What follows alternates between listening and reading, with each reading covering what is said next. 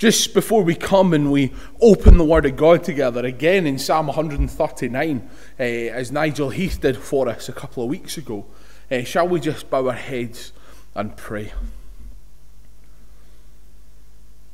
Our Lord and our God, we thank you for the immense privilege that we have as gathering together this morning again as your people. We thank you that we can do this again in a way uh, where we are not physically gathered, but we are united in one spirit.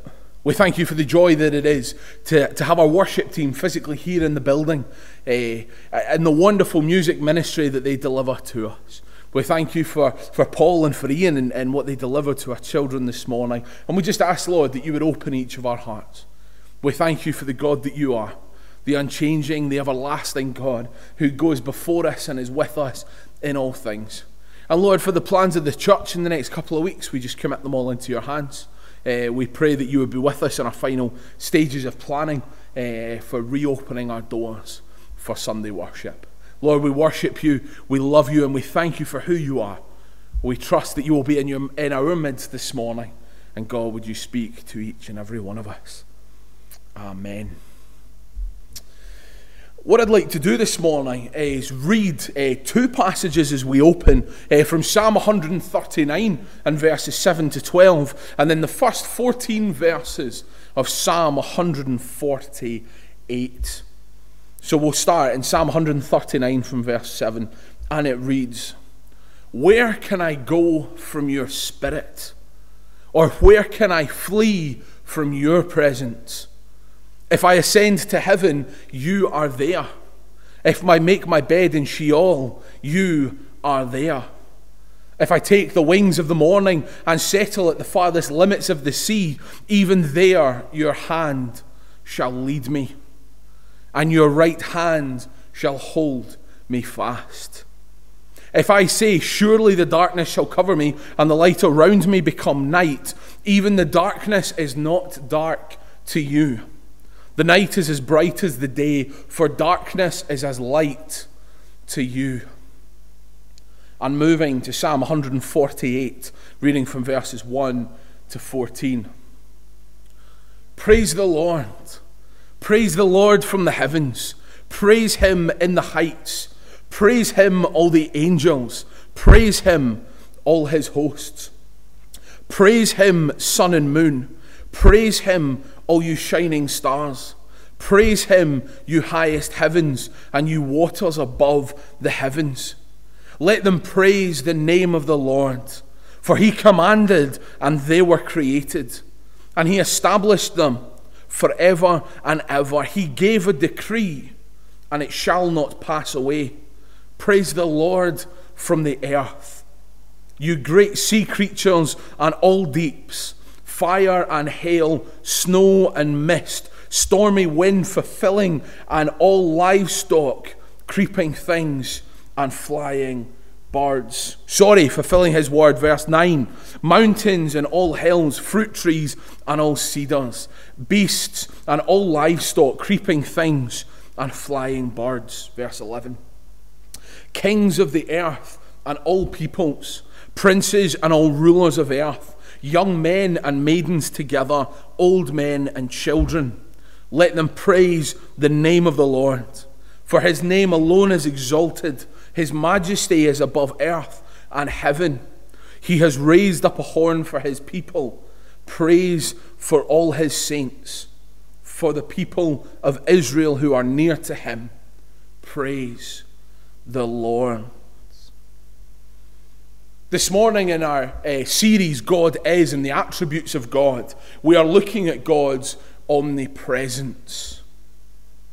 Simply, we are God. And I just love that reminder in Psalm 148 praise the Lord 12 times. Praise Him, praise Him, praise Him. God is omnipresent. Let's start with the dictionary definition. We all love a good definition of words we maybe don't sometimes understand. And the Hastings New Testament Dictionary says God is able to exert his activity everywhere. God's children cannot be where he is not. He is spiritually present with all earnest, seeking souls everywhere. Four and a half years ago now, Victoria and I travelled to Zambia, my third time back in probably my favourite country on earth. This time, uh, Victoria, not quite yet my fiance, though it was coming very soon. Uh, we were out to work with a Christian charity uh, that works with children living on the streets for four months, and also tying that in with a uni placement. And before we headed up to Kitwe in the Copper Belt, we headed to Livingstone in the south, on the border of Zimbabwe, to one of the seven natural wonders of the world the Victoria Falls. So we arrived, we got set for our big day to the falls, and we were arriving towards the end of the wet season. We were there, I think, early May. So we arrived at the falls, and we paid the six pounds, whatever it was, for the green jacket and the, the poncho and the crocs, because we were assured it was going to be very wet. So we went for a walk. This quiet roaring in the background Beautiful paths, beautiful trees, monkeys swinging from them. Just the most beautiful and spectacular place. And as we walked and walked and got closer and closer to the falls, it became louder and louder and louder. We couldn't yet see any water through the trees, but we could now feel its spray coming down on us. Something that started very light, and by the end of it, even though you couldn't see it, felt like buckets were being poured over your head. We had to shout to communicate with one another. The waters roared so loudly. And we came through the last of those few trees and we stood there.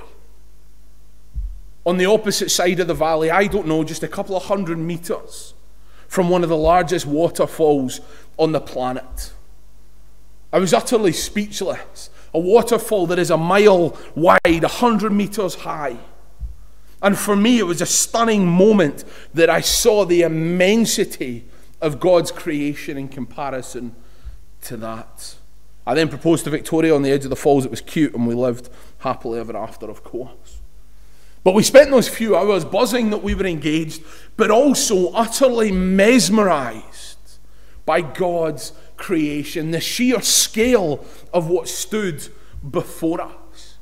It was beautiful, and at times we couldn't help but sing predominantly, How great thou art! God, how great are you! And everything that is in front of me displays your beauty. And in that moment, I felt the presence of God. That moment is a moment that is emblazoned on my mind as a God moment. One of those times that I knew that God was real and that God was with me.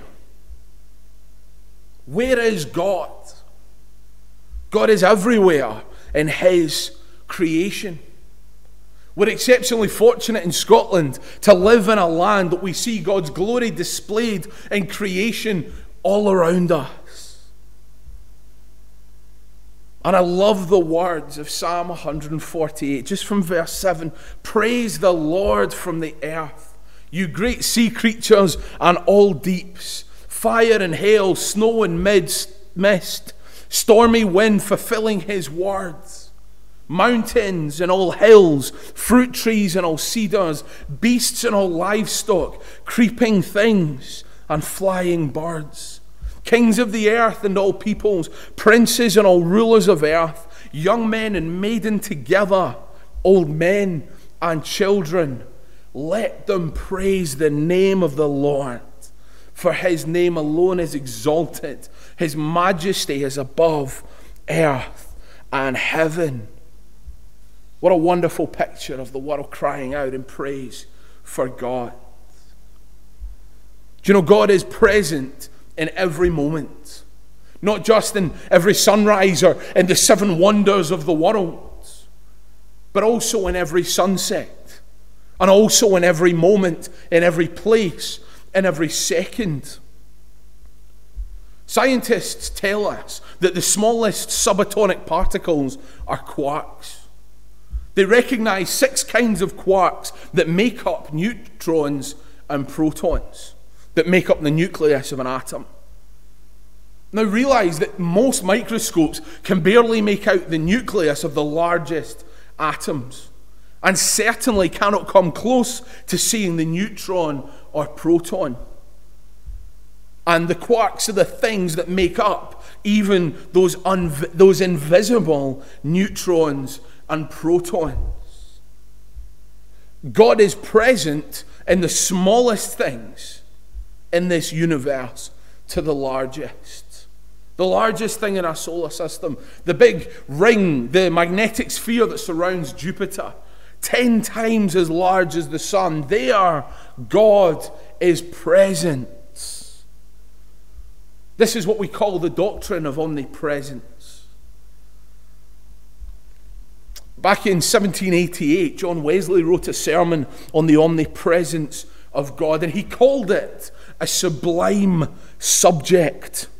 He used uh, the text from Jeremiah Do I not fill heaven and earth, declares the Lord. And of that, Wesley said, There is no point of space, whether within or without the bounds of creation, where God is not.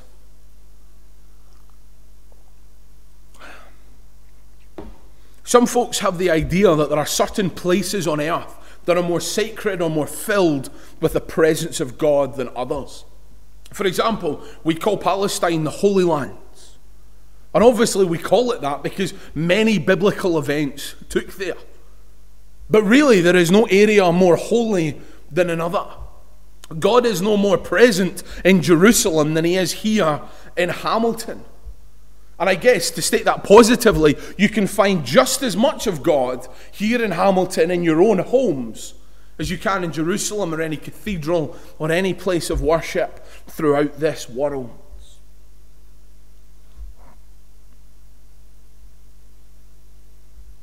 Some folks say that God is more in one place than another. And some folks say that God is far away a faraway being who lives somewhere in the heavens, occasionally breaking into the world to do something miraculous. But that is not so, because God is right here with us right now. Our God, the God of all love, the God of all grace, the God of all mercy, is always near to our hearts, to our minds, and our souls. Ralph Emerson said, Nature is too thin a screen. The glory of the omnipresent God, omnipresent God bursts through it everywhere.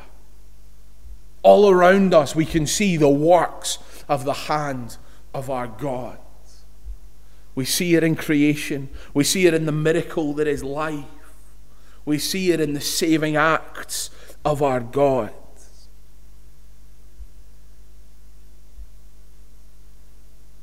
God is creation's environment. The universe does not contain God, but God contains the universe. God is not somehow smaller than anything He has ever created, but nothing has ever existed or will ever exist that is beyond God. Everything that exists dwells within God. Just as the sea is the environment for fish, God is the environment for creation. I love this in the New City Catechism. The second question is What is God? And the answer is this God is the creator and sustainer of everyone and everything. He is eternal, infinite, and unchangeable in his power and perfection, goodness and glory, wisdom justice, and truth. Nothing happens except through him and by his will. We see in the book of First Kings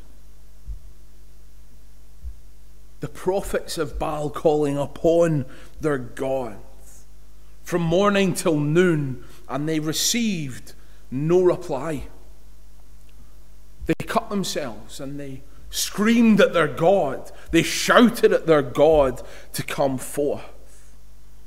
And it reads at noon, Elijah mocked them, saying, Cry aloud, surely he is a God. Either he is meditating, or he has wandered away, or he is on a journey, or perhaps he is asleep and must be awakened. They did cry aloud, They did shout, but Baal never responded because Baal was an idol of dead stone. But our God is not like that. We do not need to behave in a way that Baal's priests and prophets did.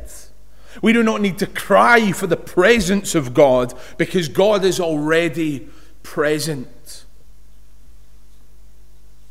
God's presence is like the air we breathe. Good air is odorless and tasteless and invisible. And I guess to, to qualify that a bit, you'll know if you've ever been somewhere that has terrible air. Kabwe in central Zambia is known as the most toxic and polluted town on the planet, and it's because of the lead mines. Sometimes the air would smell terrible. You could taste it and you could see it. It leaves many children suffering from lead poison. It was disgusting. But most of the time, we don't even think of the air we breathe, yet we depend on it for our very existence. Likewise, God's presence is all around us. And if it were withdrawn from us, none of us could survive for even a moment. This awareness of the living presence of God is what the psalmist is discussing here in verse 7. This is what is being asked. Where can I go from your spirit? Where can I flee from your presence? We saw in Genesis of Adam and Eve trying to flee from God and hide from God. Oh, what foolishness! How foolish could you be to think that you could escape the presence of God? These rhetorical questions are an emphatic way of declaring that the presence of God is everywhere. There is no place that we are not in the presence of the living God. In verse 8, the psalmist contemplates what would happen if he tried to go up to the heavens. We generally can think of the heavens as the places where God lives. But often it is referred to in the Bible as to what is up there the heavens, space, out there, something out with ourselves. The psalmist is saying that if I could travel to the far out reaches of space, there I find God. If I could travel to the center of the galaxy, if I could travel to another galaxy or to another universe, I would still find God there because even there, I cannot flee the presence of God. And then he says, What if I went down to Sheol? Sheol, the Old Testament Hebrew word for home of the dead, often translated as graves or as the depths, possibly as hell. Basically, what the psalmist is saying here is that even if I descend into the deepest and darkest of all places, still there is God.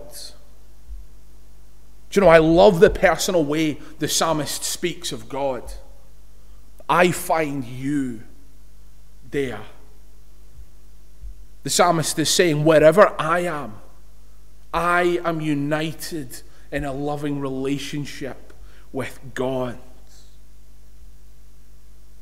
And after mentioning the heights of space and the heavens and the depths of the darkest places, the psalmist turns to this horizontal direction as to what is in front of them in the world. In verse 9, he meets the dawn and travels with the sun to the far side of the sea.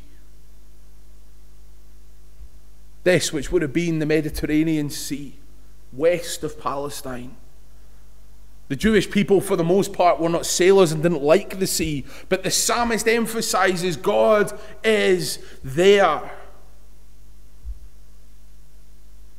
Do you know a great example of a biblical character who experienced the omnipresence of God is Jonah. Jonah found out the hard way that you cannot escape the presence of God.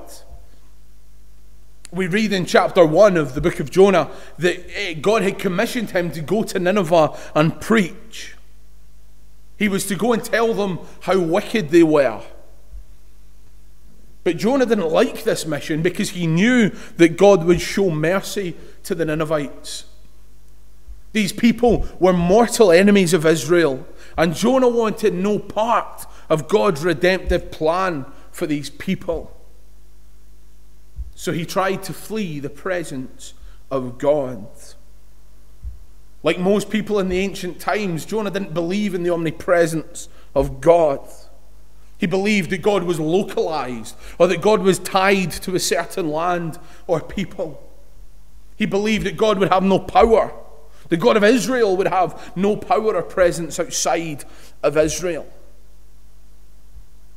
And in chapter 1 and verse 3, instead of going to Nineveh, Jonah booked his seat on the boat sailing in the opposite direction. Literally on a map, the opposite direction from where God wanted him to go. He went west instead of east. He headed to Tarshish in what is now Spain, trying to get as far away from Nineveh as possible, as far away ultimately from God as he possibly could. And I imagine when this boat set sail with Jonah, he gave a massive sigh of relief and said, You'd answer. I'm away from God, and now I can go and do what I would like to do. He thought he had found a place where God was not.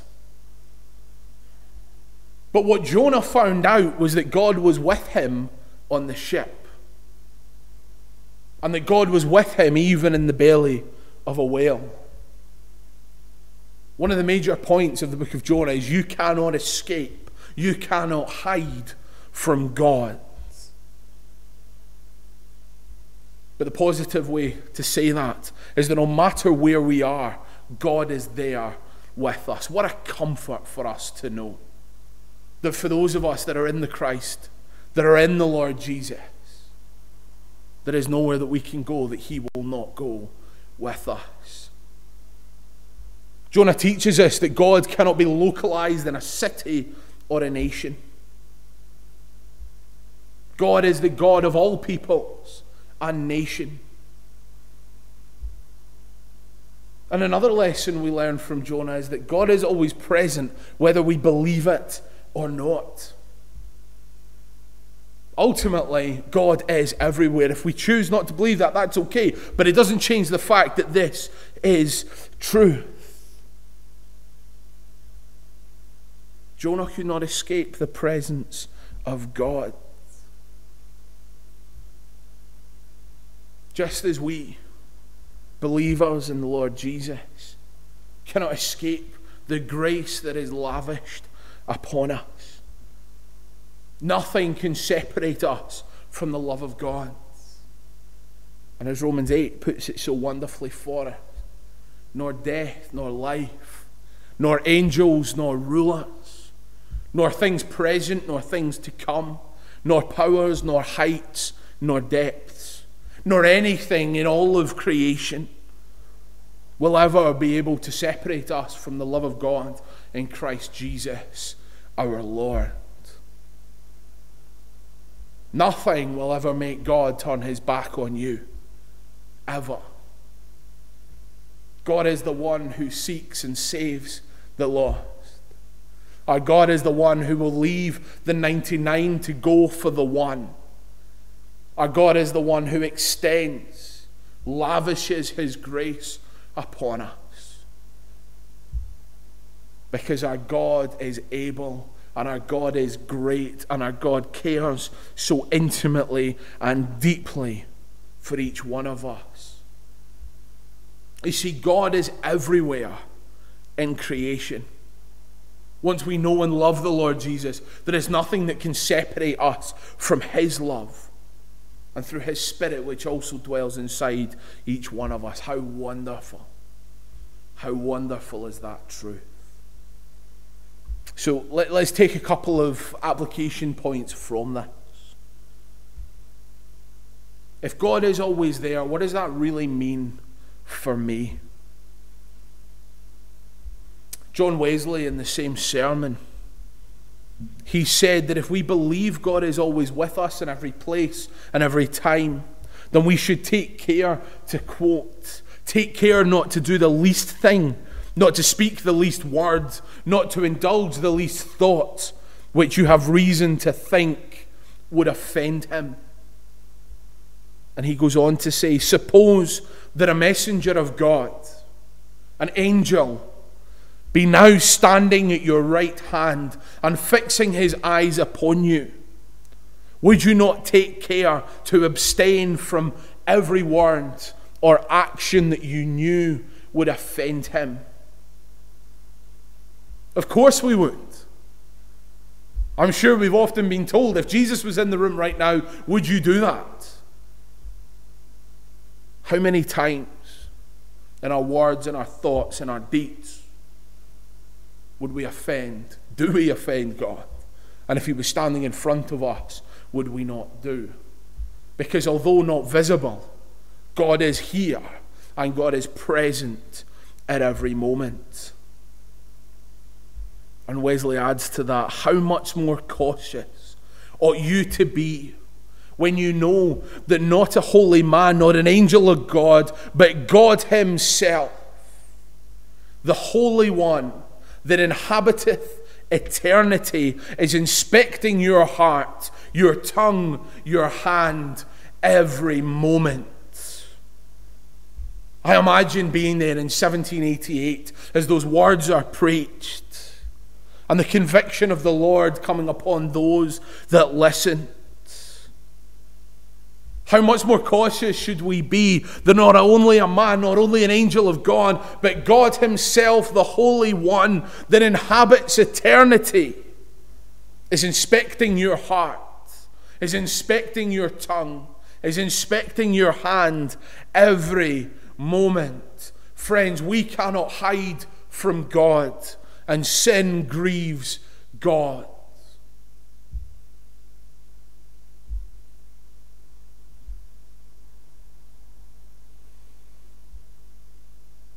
We should live our lives knowing that our lives are like an open book before God.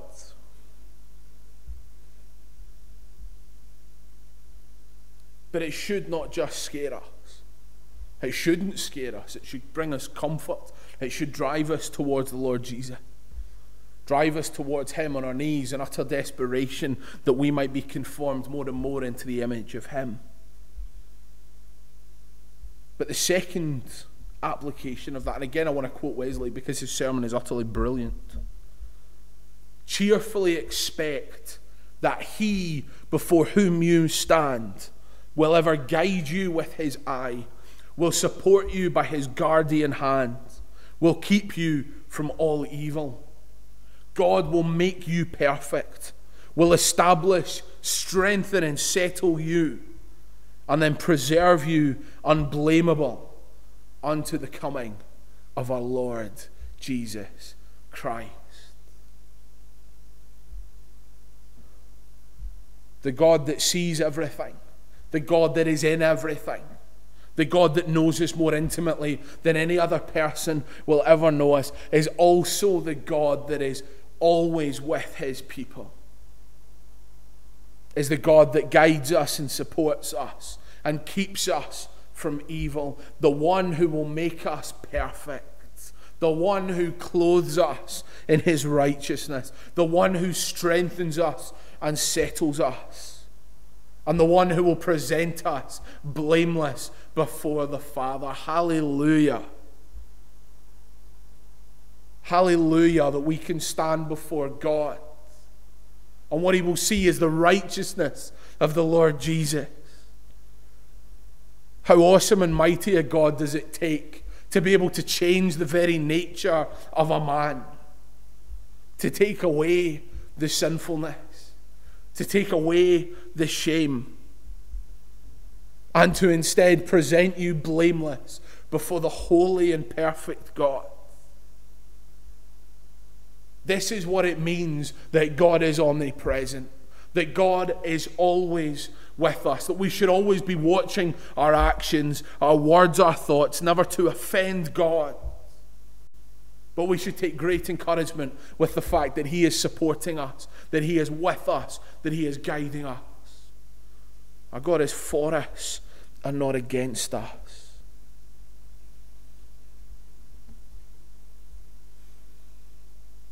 Do you know, at the beginning of this sermon, I mentioned a time when I was completely aware of the presence of God. And of course, God is with me always, not just in those incredible awe moments of, of nature. But when I was really aware of the presence of God, it was a moment of exaltation. I felt lifted up. I felt loved and I felt comforted. How could a God that can create such wonders care about me? How can the God that has established everything that is before us know my name, care about who I am, and ultimately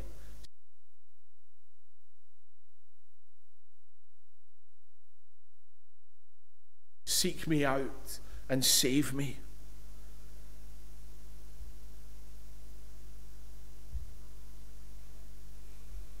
God said to the prophet Isaiah in chapter 41 and verse 10 Do not fear, for I am with you. Do not be afraid, for I am your God. I will strengthen you, I will help you, I will uphold you with my victorious right hand. We do not ever need to be anxious or afraid because God is always there to uphold us and strengthen us. And friends, that is a wonderful promise for us this morning. There is nobody else and nothing else that can promise you what God promises us as we read in Isaiah 41, verse 10. People will let us down, things will let us down. They will not bring us the satisfaction and the gratification ultimately that we hope we will. Why would we want any of that when the promise of God is do not fear, for I am with you? Do not be afraid, for I am your God. I will strengthen you. I will help you. I will uphold you with my victorious right hand. Friends, would we go into this week knowing that it is the Lord God that goes before us, that it is the Lord God that goes with us? He will never abandon or forsake you. Would we live lives that are holy and blameless before Him? And when we fall short of that, would we come to the Lord Jesus before His cross, recognizing our shortcomings and again acknowledging the, acknowledging the awesomeness of God and the fact that we have been welcomed into that family and that nothing will separate us from that love? Let's pray.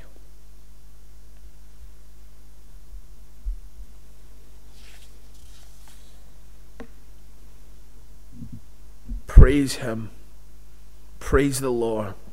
Praise the Lord. From the heavens, praise Him in the heights. Praise Him, all His angels. Praise Him, all His hosts.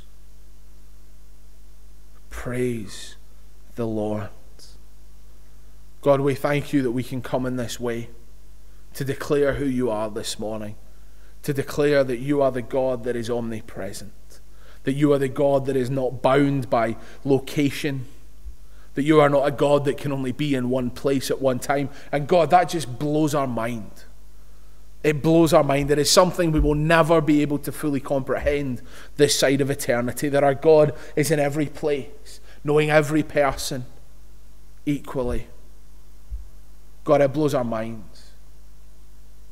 But would that lead us to worship you? Would it lead us to recognize your immensity, to recognize how exceptional and how glorious you are? God, we thank you that your Spirit dwells inside us, that nothing can separate us from the love of your Son for those that are in Christ Jesus. God, what a beautiful message. We thank you that you are the God that is always here.